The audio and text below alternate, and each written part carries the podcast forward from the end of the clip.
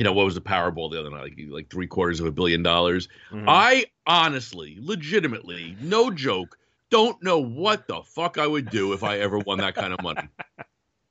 right? What? Where am I going to go? What am I? You know, I'm just all right. Obviously, I don't need to work anymore. So how am I going to? What am I going to do with my days? Like what? You know, I legitimately give me all the money in the world. I don't know what the hell I do with it. May I? May I make a suggestion for what you could do with it? Thank you, please. Could you buy Twitter, please? I mean, maybe, you know, but seriously, like, what the hell do you do? What would you do? What would you do today if you won, you know, a five hundred million dollars all of a sudden? Yeah, I don't know. I, I, I have on my computer this perpetual list of uh, TV shows that I want to catch up on that keeps getting longer and not shorter. So I feel like I'm just going to put a huge dent in that and uh, and maybe continue to do Gamble On once a week. There, I think there's there, there's something existential crisisy about coming into that kind of money. Yeah, you know, let me find out. Sure, let me, let me sure. see what happens. Give me give me three quarters of a billion dollars, and let's see how I do with it. Gamble on, fellas. Gamble on.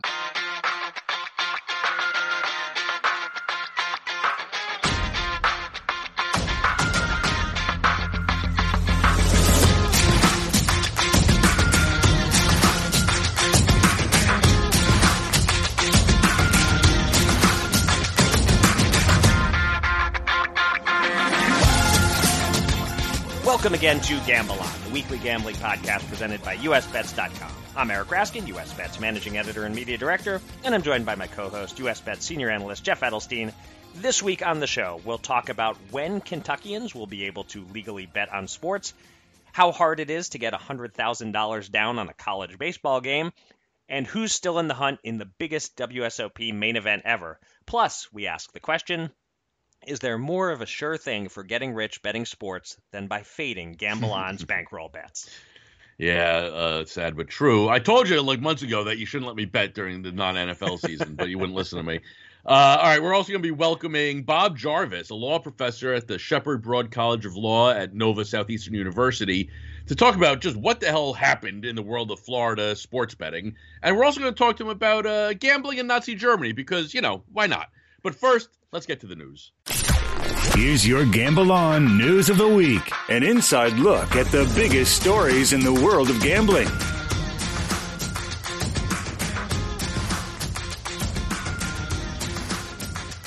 Let's start this week in Kentucky, where sports betting was legalized on March 31st, and already, just a few months later, down the stretch they come toward launch. On Monday, the Kentucky Horse Racing Commission and Governor Andy Beshear announced their launch timeline, and assuming they hit it, they'll have gone from legalization to launch in under six months, with retail sportsbooks opening September 7th in time for NFL Week 1 and mobile launching September 28th. The state also approved a set of regulations Monday, though there remains a public comment period and plenty of opportunity for adjustments before launch. But for now, the notable details now remember that 18 will be the legal betting age in Kentucky, so it will be legal to advertise sports betting on college campuses but not at high schools, middle schools, or elementary schools. I, I love that they had to spell that out. Uh, the state won't allow, quote, false or misleading advertising, which one assumes means we won't see the term risk free at all. Sportsbooks are free to offer bets on pro sports, college sports, or esports, but fixed odds horse betting is not allowed and there is no official league data mandate. Uh, Jeff, are you impressed with Kentucky's giddy up here? And where do you set the line on when I'll stop making lame and obvious horse racing references when discussing Kentucky sports betting? I think it's minus 300. You'll stop after the segment if I had to guess. Okay. Um, we're still, by the way, at uh, you know plus 250 that I'm going to stop saying thank you, chef, uh, anytime this summer.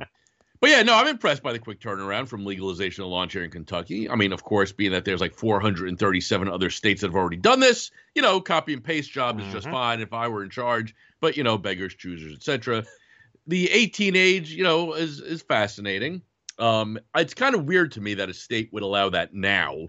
Um, you know, in, with new legislation, as we're still in the midst of the great sports betting American freakout. Mhm. Um, but you know, shrugging shoulders emoji, 18, 21, whatever. Although I'll whisper quietly that really it should be 21. I don't think you have to whisper it quietly. it really should be. You know, Yeah. I don't. You know, it, it every I don't know. 20. It it seems like 21 seems a more reasonable age to start allowing. The 18 kid people are in high school. You know, Yeah. I don't know. Yeah, we could say, oh, they'll be betting offshore, blah blah blah, but I don't think they would be. You know, I mean, like I, I I don't think there's a need to have to draw people in at age 18.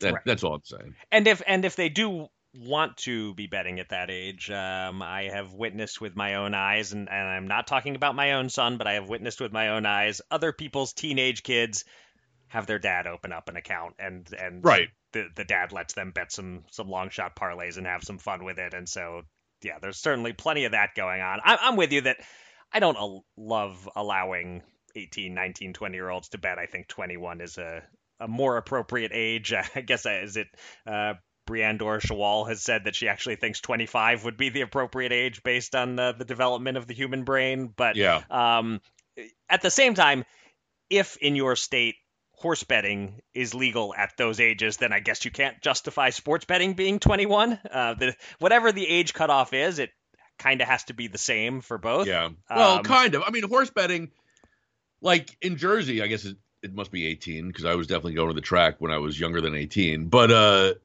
Hmm. at least, you know, I guess when they made those laws in the old days, you had to like get to the track. Right, right. That's true. That if uh, that there could be a case maybe for even in person at 18 Right. and online at 21 is a little Yeah, yeah, yeah. I'm not sure. Um, as as far as the speed of Kentucky launching, um, this is not going to be record speed, but it, but it, you know it's in the top handful and. Uh, it really should be the norm at this point. The these states like Ohio that took over a year, or you know North Carolina, I think is going to end up taking eight or nine months. I get dotting I's and crossing T's, but the blueprints are there and, and the operators are all experienced and, and there's really no good excuse for not getting up and running within about six months nowadays. I, I actually I kind of get where that Massachusetts legislator was coming from last year when he said we'll be up and running by football season, meaning that launch would take about a month. If you don't know the precedent and the way that it works, it does feel like something that should be doable quickly if it's a priority. Um, so, I mean, I guess I got just say good for Kentucky for making it a priority and, and not wasting time. Um, I, I guess if I want to be critical of them for anything, it's just asking the question why does mobile take three weeks longer than retail? But you know, they're not the first state to stagger those and uh, and launch retail first. Yeah. So Good for Um, Kentucky. yes, well done, Kentucky. Assuming that they uh, hit those targets that they're setting for themselves. Yes. Let's talk poker, uh, specifically the World Series of Poker, and specifically the biggest, richest WSOP main event ever, as the previous record of 8,773 entrants was crushed this year, the final number landing on 10,043. That meant a prize pool just shy of $94 million. And the WSOP brass landed on an extremely top heavy payout structure that was almost unanimously criticized in the poker community First place pays $12.1 million, beating the record $12 million awarded to Jamie Gold in 06. But back in 06, only 10% of the field cashed. For many years now, the WSOP main event has paid 15%. So it's spread out differently, and we have 12.1 million at the top, but under 1 million for ninth place. As for the situation in the tournament, as we record this Thursday morning, there are 49 players remaining, and you've surely heard of none of them because I've barely heard of any of them. Uh, the biggest names remaining, and I'm putting biggest names in uh, scare quotes here Alec Torelli, Toby Lewis, Sam Stein, and Maurice Hawkins. Uh, not ideal. There are no women left. The last two females were eliminated inside the top 100, but outside the top 50 on Wednesday. Nate Silver also made it to Wednesday before getting bounced in 91st place on a brutal set over set cooler. My guy Moneymaker had a good run, but not good enough to create a second wave of book sales for me. He finished 432nd. Pro boxer Ryan Garcia also cashed, as did Davis Maddox favorite poker player Tom Dwan, and several former main event champs, including Joe Hachem, Johnny Chan, and the aforementioned Jamie Gold. But the headline remains that number 10,043. Jeff, any guesses or theories as to why poker appears to be booming again? Any opinions on the payout structure? And any other comments on the tournament? Yeah, the poker boom's interesting. Uh, I mean, I, maybe it's cyclical. Maybe that. I don't know. Maybe maybe people like have money to burn from like COVID money or NFTs or you know the stock market. Uh, I don't know. I mean, maybe. All right. How about this? How, how about this for a deep sociological view? Maybe there's a hunger for connection and community, and poker provides that. Right? Interesting. Okay. How about that? Because the boom can't it can't really be explained by online poker. So few states have, have it legal now. right. And from what I understand, like it's not like high stakes online poker's not even fun anymore because of the solvers and blah blah blah. So yeah, uh, let's go with D. Like maybe there is like a little bit of hunger for community, you know, and these like 25, 28, 30 year olds who have like grown up in like this, you know, hyper connected world and you know, I've seen a lot of stats. Like I saw one stat recently uh, the number of high school seniors who hang out with friends at least twice a week has dropped from like 60% 20 years ago to like 20% today, right? Hang out in person, right? And so, like, maybe there's a whole generation of people that are like, don't even realize it, that are like starving to like be with other human beings. And, and I mean, is there a better, I mean, for my money, there's no better way to spend time with human beings than playing poker with friends, you know? Like for real, like that's it's just fun. It, like you know, so maybe maybe there's something there. I mean, I'm not a sociologist. I'm not even sure how to spell or pronounce the term sociologist. but uh, I don't know. Like I, I really I, I I was thinking about this question, and I I wonder if that if there's any part of that that is there's some, some truth to it. But who knows? I do you think, think? I think uh, all of those theories have some validity, and, and that's a particularly interesting one. That that there's especially I think the pandemic did a lot of different things in terms of like the money that people have, getting people back into playing poker because it was one of the few things they could do when they were stuck inside for X number of months, and then just that that social element that you point out. Uh, I think. Uh, I think there's definitely something to that. It, it's I, as a natural introvert, I can't totally relate to that feeling. I like to play poker for the thrill of the game and not for the social aspect at all. If anything, I find the interactions with other humans somewhat uh, some something that turns me off, and I so I play online more. But um, but I- but no, there's definitely something to that, and I've actually. I've been thinking maybe once once I saw that record get smashed, I decided maybe I would uh, pitch a deep dive article in the next couple of weeks exploring this question and trying to talking to some insiders in poker and getting their sense of what the reason various reasons are. Um, so I so I won't go too deep on all of the many possible reasons, but I'll I'll throw one other one out there for now is that the main event buy-in never changes. Um, it well, it changed once. It was five thousand dollars in 1971, and then ten thousand dollars in 1972. But it's been ten thousand ever since, and so due to inflation, ten thousand now is equal to 6,000 20 years ago when Moneymaker won. So, you know, if the buy-in were going up with inflation, it would cost like 17,000 now, and then you would not get 10,000 entrants at that price point. So, by keeping the buy-in $10,000, it's become a little closer to an everyman tournament than it used Yeah. to be. Um, so, you know, it, poker, while poker is obviously in pretty good shape, maybe it's a stretch to say that it's booming again, it, or certainly not to the extent that it appears based on the entry numbers for this one tournament. Mm, that's a good point. Um, and I'll just note on the payout structure, I think it's really poor. Uh, it's just so blatantly obvious that they got together and said, we have to have a record first place prize, so let's go 12.1 million. And so basically, every single other person who cashes suffers while one person at the top benefits. I, I think they really blew it here. They could have gone with 10.5 million and still would have been the second biggest first place prize ever and and then they can spread the rest out better. It would be really cool if once the final 9 are determined, they all get together and agree that whoever wins is giving whoever finishes ninth $100,000 to get ninth place up to a million. But Mm. you know, good luck getting them all to agree to that, especially the big stacks who are unlikely to have to worry about finishing ninth. Right, right. So- Yeah, I don't know. I uh, all I know is I tried one. I played a poker tournament once. I busted out in about three minutes. I said I can't. I'm. this is not for me.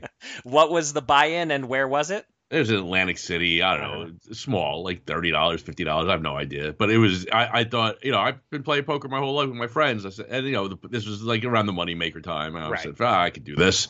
You know, this is going to be a piece of cake. I remember I sat. I was like shaking like a leaf. I was Yep. like, you know, I was like, this is. I am not built for this. Oh well, you gave it a shot. I did. I did. All right.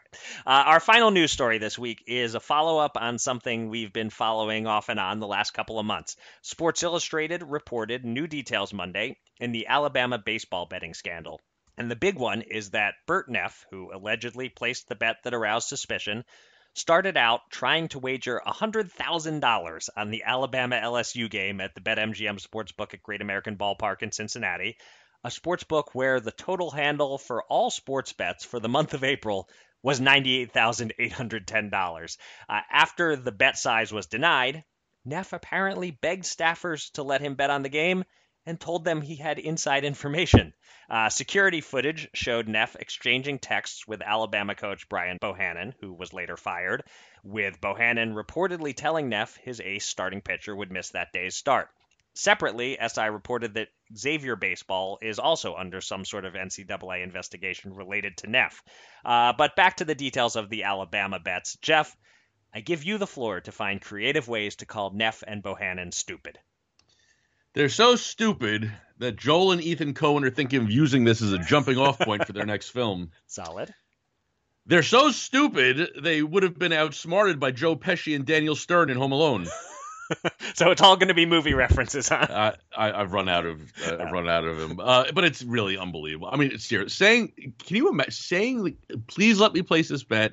I have inside information. I, I, can't. I was having a hard time coming up with something like analogous. Like, I mean, it's like getting pulled over by a cop.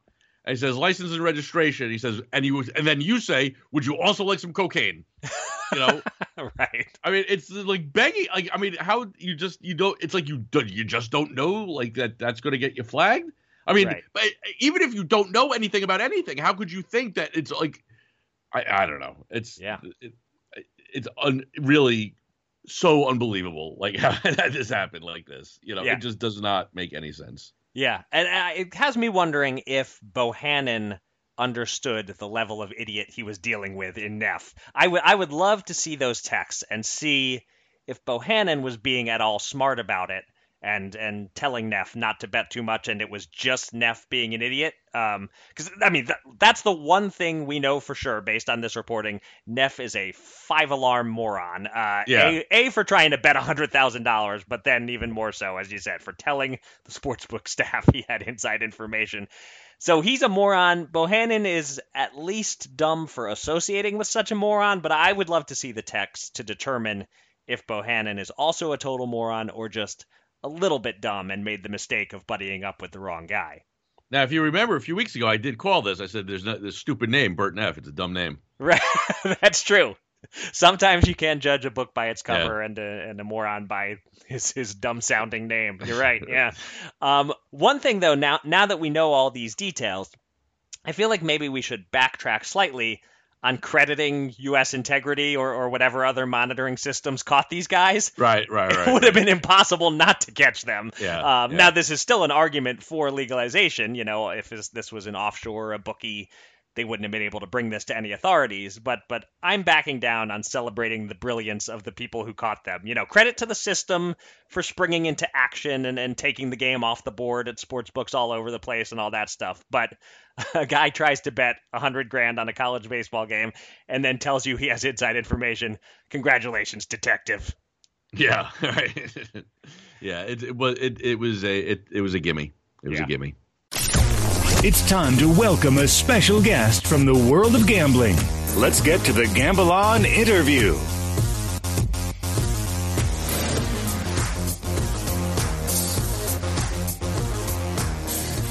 The eyes of the sports betting legalization world are on Florida these days, not only because it's the third largest state by population, but also because it's been the wildest roller coaster ride in terms of sports betting and the law. It was legal, or at least active, for about a month, then it wasn't. Now maybe it will be again. Joining us now to help make sense of it is Robert M. Jarvis, a professor at Shepard Broad College of Law at Nova Southeastern University in Florida. Bob, welcome to Gamble On. Well, thank you, and thank you for having me. So let's back up about two weeks to the appeals court in D.C. reversing the prior decision and saying, yes, the compact between the Seminole tribe and the state of Florida is legal were you caught off guard by this, or, or did you just see it coming to some extent? No, actually, I was caught off guard by the trial court's decision in 2021.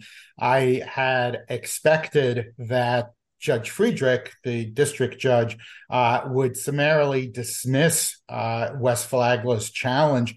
Um, so I think everybody was surprised when uh, she went the other way. Um, we always knew. Uh, I mean, as soon as we saw her opinion, her opinion uh, was a terribly written opinion, internally inconsistent, made absolutely no sense. We always knew that it was going to get reversed, and so you know, I was fully expecting the DC Circuit uh, to rule the way it did. Uh, the only thing that caught me a little bit by surprise was that it was a unanimous decision by the DC Circuit, a three nothing decision. Um, after the oral arguments in December, uh, I think most of us felt it was going to be a two one decision, but you know, I guess in the end, um, all of the members of the panel uh, realized that Judge Friedrich really had uh, misruled. Hmm. So, uh, not not to pit uh, gaming industry legal minds against each other, but uh, a previous uh, guest of ours, uh, Daniel Wallach, was he was taking the opposite stance all along that he felt that uh, the compact went against IGRA, and so he thought the the first uh, the previous ruling by Friedrich was uh, was what he was expecting. So you you've just never seen eye to eye with Dan Wallach about this issue and where it was headed. No, and in fact, uh, Dan is a friend. Uh, I respect Dan, but Dan was hopelessly wrong, and I told him that. on a panel uh, that we did for the Gaming Law Review, um, and he insisted that I was hopelessly wrong. I guess I was right and he was wrong. But no, I mean, Dan was never right. And um, I think that Dan's arguments were as specious as uh, Judge Friedrich's uh, conclusions. Listen, so now that this this June 30th decision by the DC Court of Appeals, does it mean that as of now there's no legal obstacles for the Seminoles to offer sports betting? Uh, no because first of all, they the Seminoles have to wait for the DC Circuit's mandate to become effective. That won't happen until August 21. It is possible, but highly, highly unlikely that West Flagler will take an appeal. West Flagler has three avenues in that respect. It could ask the panel to reconsider its decision, um, given that it was a unanimous decision. I don't see them going down that road the second option would be for West Flagler to ask the entire DC circuit to review the panel's decision. Um, that's a little more possible, but I don't think it would be successful. I think the DC circuit all along has been thinking to itself, what the heck are we doing uh, in the middle of this fight over Florida gambling law, which has nothing to do with us at all? So I don't see the entire DC circuit wanting to spend any time on this issue. And then the third avenue would be for West Flagler to file an appeal to the U.S. Supreme Court. Um, it takes four justices to agree to hear an appeal. It takes five to overrule. There's just no way, looking at the lineup of the current court, um, that they'll be that the court would be interested in taking this case and would overrule it. So I think West Flagler's pretty much out of options now. What could happen, and what I do expect will happen momentarily, is that a lawsuit will be filed in a Florida state court, relying upon the Florida Constitution, and in particular, a 2018 amendment to the Florida Constitution, and will argue to a state court judge that while the DC Circuit has decided there is no federal impediment to the Seminoles having sports betting, there is a state impediment. And that lawsuit, I expect to also be quickly disposed of, quickly, you know, dismissed. But again, if uh, whoever brings that lawsuit, and we think we know who's going to bring the lawsuit, um, gets lucky and gets a judge like Judge Friedrich, well, then it'll be another couple of years before the Seminoles can start offering sports betting. So what are the the wider implications of this? Like what does this mean for other tribes in other states and then just for the spread of legal sports betting in general? Right. So this decision now is going to be a decision that every tribe with gaming interests will use will run to their state and will say, We want what the Seminoles got from Florida. Here is the blueprint. Let's make it happen. So I think that this will further. Uh, will lead to a further expansion of sports betting. Um, and you know, uh, eventually Florida is going to have sports betting. I think it'll be very soon, but even if there's this state lawsuit, um, California, which uh, voted against sports betting uh, in 2022, but did so for very um, bizarre reasons that had nothing to do with the popularity of sports betting and everything to do with the tribes in California being at odds with each other. Um, they're going to get that resolved. So California is going to come on board. We already have, depending on how you count, 34 to 38 states that have legalized sports betting in one form or another. Uh, so Florida is going to come on board. California is going to come on board. And that will leave only a couple of small holdouts like Utah and Hawaii. They'll never have sports betting because they have strong religious, moral reasons, uh, uh, objections to gambling. And then the only big state that will be left without sports betting will be Texas. And Texas is a um, very complicated situation. They have a lieutenant governor who's very much against betting. They have a, consti- a state constitutional provision that they would have to overcome. So they're going to be on the sidelines for, I would think, quite some time. But other than that, we're pretty much going to have sports betting all across America. So, in terms of the uh, a potential timeline of when these other states and tribes in these other states may react to what's going on in Florida, is it like a California? Would you see them sort of waiting until this all settles and all the lawsuits are done and Florida is fully launched before we see it have this effect in other states? No, I, I, don't think any tribe is is waiting. I think what every tribe is doing, if it doesn't already have full sports betting, both in person and mobile, is they're they're going to run to their states, uh, to their state legislatures, and say we want this. And it, you know, it's always difficult to talk about gambling uh, as a as a macro subject. It's not a macro subject; it's a micro subject. Every state is its own uh, unique situation. California will not. It's not at all about what was happening in Florida. It's about the fact that you have literally hundreds of tribes in uh, California, some large, some small, some with gambling, some without gambling. There's revenue sharing.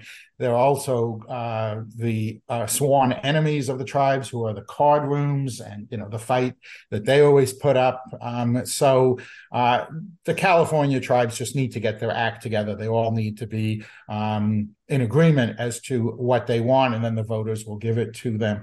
But as I say, it, it is an important ruling because it says now that under federal law, you a tribe can take a bet that is placed off of its land um, as long as the server that is accepting the bet is on Indian land. So wherever that has been an issue for a tribe, anywhere in the country, now they have a blueprint. Now they can go to their state legislature and say, look, we have a federal appellate court that unanimously held that as long as you, the state, are willing to give us permission, we can have sports, mobile sports betting.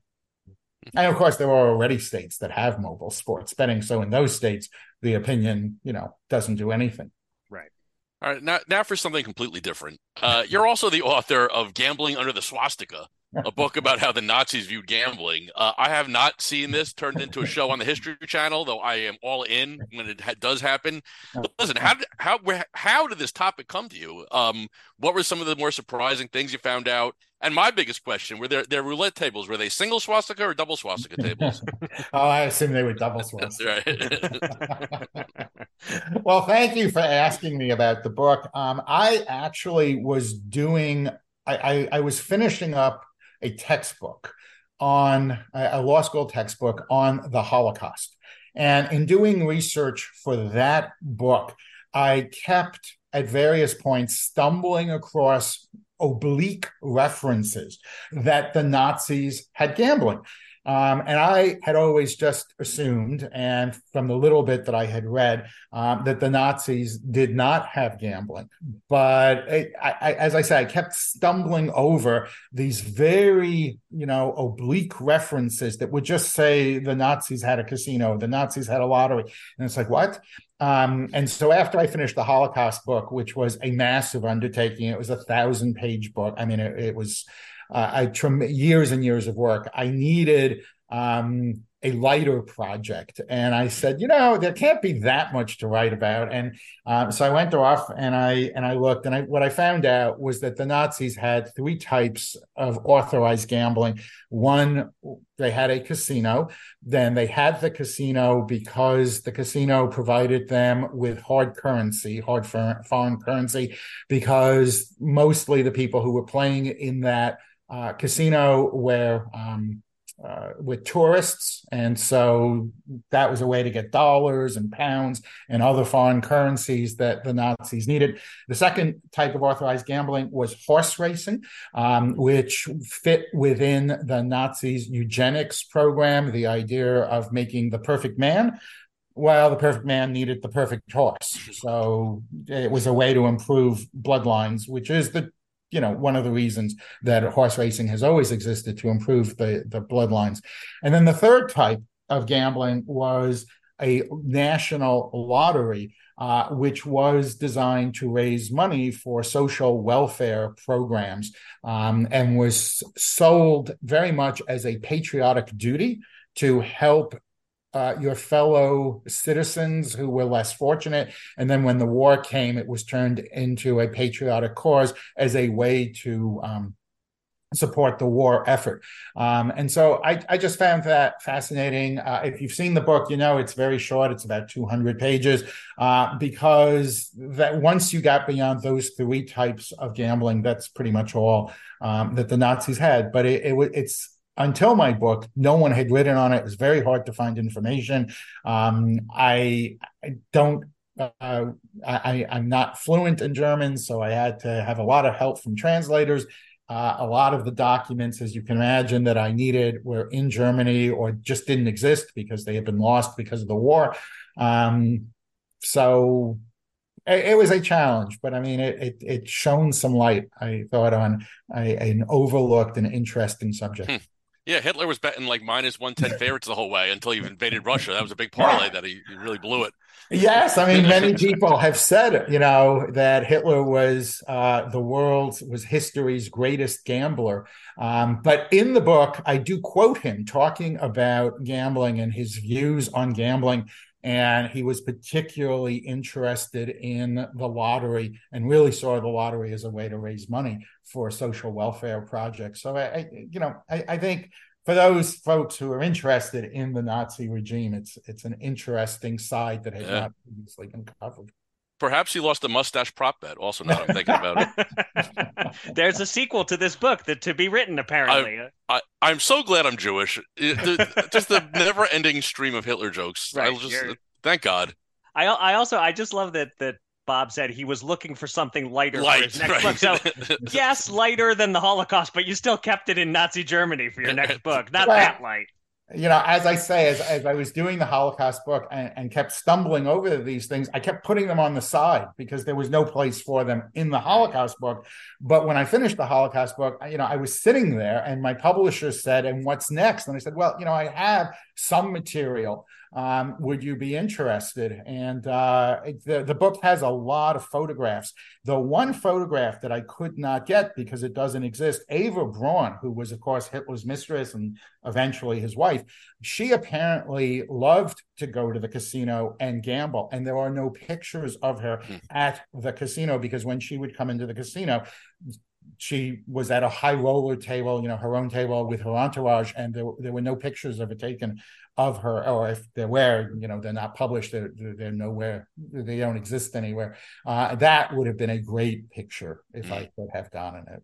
For sure. That's wild stuff. Yeah. yeah. this has been great. Uh, what one of the only uh, interviews anyone will ever listen to that delves into the Florida sports betting situation and Nazi Germany. I guess you are the foremost combined expert on these topics. Well, so. I think I'm not only the foremost expert, but the only expert, right. maybe the only person who really cares about those two subjects. But there you go. It just great. shows you though how gambling does. Um, gambling is universal. And no matter what society you are talking about, no matter what political system you are talking about, and no matter what time period in history you are talking about, there is gambling. And that was really, you know, the thing that that drove me to do the book. That um, no matter where you are, when you are, wherever you are, there is gambling. Very well said. Thanks so much for coming on the podcast, Bob. Thank you. Two men. Two men. $10,000. Will they run it up or blow it all? It's time to check in on the Gamble On bankroll.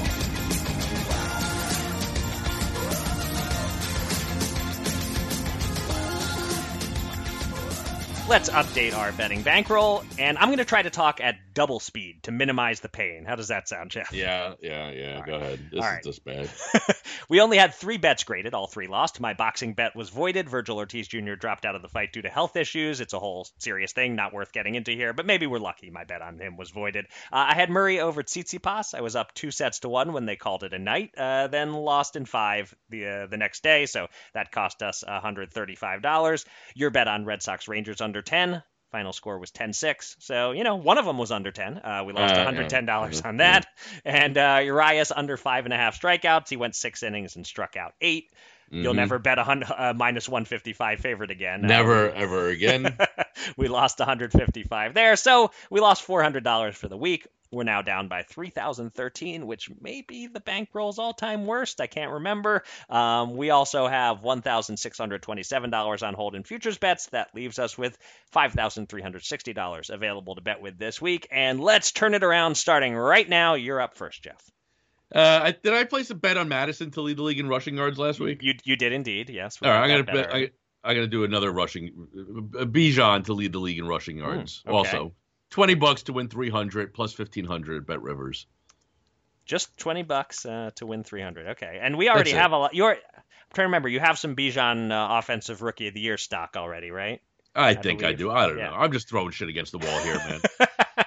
All right. Well, hopefully, uh, Bijan Well, I mean, related I- shit I- will listen. stick. They're- you know, the Falcons want to run the ball. They they, Right. they they spent the draft capital on the guy. Right. He's they say he's one of the best prospects, you know, in, in modern you know NFL history uh, Mhm. at the running back position. Give him the ball. Let's see what happens. And running back is one of the positions that you can come right out as a rookie and Oh, put up sure. put up stats 100%. to compare with anyone else. So, all right. Um, I'm going to get in my first NBA futures bet of the season. Uh, this money will be parked for a solid 10 months or so. Uh, I like the price on Scoot Henderson of the Trailblazers for Rookie of the Year. He's as high as plus 400. It's basically a three-man race on paper, and, and to me, they're all pretty even. It's uh, Wembanyama, who is listed as a big favorite, Scoot, and Chet Holmgren. I realize this is extreme oversimplification, but I'd say they each have about a 25% chance and then a 25% chance left over for the whole rest of the field, every other rookie combined. But honestly, gun to my head, I would make Scoot the favorite because, first off, I'm sure they're going to trade Lillard. And so Scoot's going to have the ball in his hands and be a main scoring option for a team that doesn't really need to win games. So he's going to put up big stats. Holmgren, he'll be good probably, but that OKC team is kind of ready to contend, and, and he's not going to be expected to do the bulk of the scoring, and he'll probably be load managed a little as a skinny big man coming off an injury. And Wemby, same deal. He'll be load managed somewhat. And as we've seen already in Summer League, he'll have some good games and probably a few really bad games. Uh, and you have the new rule that a player has to be in 65 games to win these awards legit chance Scoot is the only one of these three who even qualifies. Uh, and I figure now is the time to pounce at this price, plus 400. He was a little shorter after Wemby had that bad first game of Summer League. And then Wemby had a better game, and then Scoot suffered a shoulder strain that may keep him out of Summer League. So he was down around plus 300. Now he's back to plus 400. Perfect price. If he's 25% to win, he should be plus 300. I think he's at least 25% to win. So let's bet $100 to win 400. All right. Um, I've been looking at my uh, player exposures for my uh, best ball portfolios, Mm-hmm. and uh, boy, oh boy, do I need the Chargers to come through this year. I, and I'm, re- I am, I am high as heck on this team. Uh, Okay. you know, they, they've always been, they've been a solid offensive team, and they've been running in second gear. You know, this, this whole time. Now they got Kellen Moore calling the plays. It's going to open up the offense. Uh, they drafted Quentin Johnston, so they have like they have arguably the best three receiver set in the NFL. They got Austin Ekeler. They got Gerald Everett, who's a fantastic receiving tight end. Uh, Justin, if if if all this clicks, it's gonna it's gonna click because Justin Herbert is having an MVP type year. Mhm. As such, give me and also the same plus fifteen hundred, 20 bucks to win three hundred. Herbert MVP. Okay. You know, as as you were starting to explain that, I, I figured it was headed toward Herbert MVP, and uh, I was not expecting his number to be as high as as plus fifteen hundred. So that does Yeah. sound like a pretty good price for a guy who, yeah, if they happen to win that division, if they have a better record than the Chiefs, Yeah, I know. Herbert's Which is possible. probably the. MVP of the league. Yeah. Yeah, all right, give me fifty bucks instead. All right, so fifty bucks at plus fifteen hundred, so Yeah. that would win us seven fifty. All right. Yeah, yeah, yeah. All right, good. Um, so baseball returns Friday. Uh, not all books have even posted odds for the Friday games yet. It's hard to find props and such. So uh, let's just do a straightforward money line bet, and it's a homer bet, uh, not a bet on someone to hit a home run. I mean, I'm being a homer. Uh, the Phillies are plus 110 at home against the Padres Friday night. The Padres 43 and 47. They have a road record of 18 and 24, and yet they're favored on the road over the Phillies, who are 48 and 41, and it's got to be because of the pitching matchup. Uh, Yu Darvish, a name everyone knows, versus Christopher Sanchez, a name nobody knows. But Sanchez has been in the rotation for four weeks, four starts, 21 innings, five earned runs allowed, very solid. Darvish, his last four starts, 21 and a third innings, 17 earned runs allowed. Uh, he's 36 years old. He's still a good pitcher. He's not a great pitcher anymore. The sports books are pricing this game as if he's still Yu Darvish. We get the better team at home as a plus 110 dog. I'm a homer. $100 to win 110 on the Phillies tomorrow. All right, I, I'm also got a little baseball bet for tomorrow. Uh, you might have heard this guy. He's uh, originally from Japan, Ohtani. Uh, yes, heard the name, yeah. He's on the mound at home against the Astros. Mm-hmm. Uh, he's faced them twice this year. He's struck out six in one game, seven in the other. Uh, would you believe his prop is set at six and a half? Okay. As I said, he's home. The Astros are without Alvarez and Altuve, their Right. two best hitters. I got to imagine that this little tiny blister issue Ohtani was having is finished. Otherwise, they wouldn't put him out there. He's on running on I think nine or ten days rest. Uh, this looks like one of the biggest like no brainer bets I've seen this year at six and a half Ks. I am taking the over at minus one ten. I'm betting three hundred and thirty dollars to do it. Wow. This is a three unit for me. Boy, we are either uh, we are either going to be coming in very excited next week and very happy about the way we've reversed our fortunes, or we're going to be just about out of money. Fake I really money, like. I, I really like this bet. I, Yeah. I mean, like, it makes sense. It's like an all-righty lineup outside of Tucker, Alvarez, and no Alvarez and Altuve. I mean, that's two. Uh, come on, that's you know, that's that's that's that's two bats that he doesn't have to worry about. He's already averaging six and a half Ks against the team this year, and obviously, you know, Ohtani is capable of putting you know twelve up. I, I was. I was went to. I didn't see a ladder yet on Right, FanDuel. I, might- I right. might ladder this one up tomorrow. All right, but for purposes of our bankroll, no ladder, just a single straight three unit bet. That's it. All right. Still alive. yes. If if nothing else, if we get to the end of the podcast and you feel alive, then I feel like we've accomplished something. Yeah, I think so. All right. Um, I'm going to finish up the bankroll segment with some boxing. Uh, Saturday night, main event on Showtime, lightweights, Battle of Unbeatens, Frank Martin versus Artem Harutyunyan. An all time mismatch in terms of ease of pronunciation of the names for an American like us. Frank Martin, anyone can do that. Artem Harutyunyan, little little more challenging. Uh, not a mismatch in the ring, though, at least not in my opinion. In the opinion of bookmakers, however, it kind of is. Martin is like minus 1400 and Harutyunyan, I'm seeing him as high as plus 740. I'm tempted to take a shot on Harutyunyan because I've watched video of him. He's good. He's versatile. He's clever. He's skilled.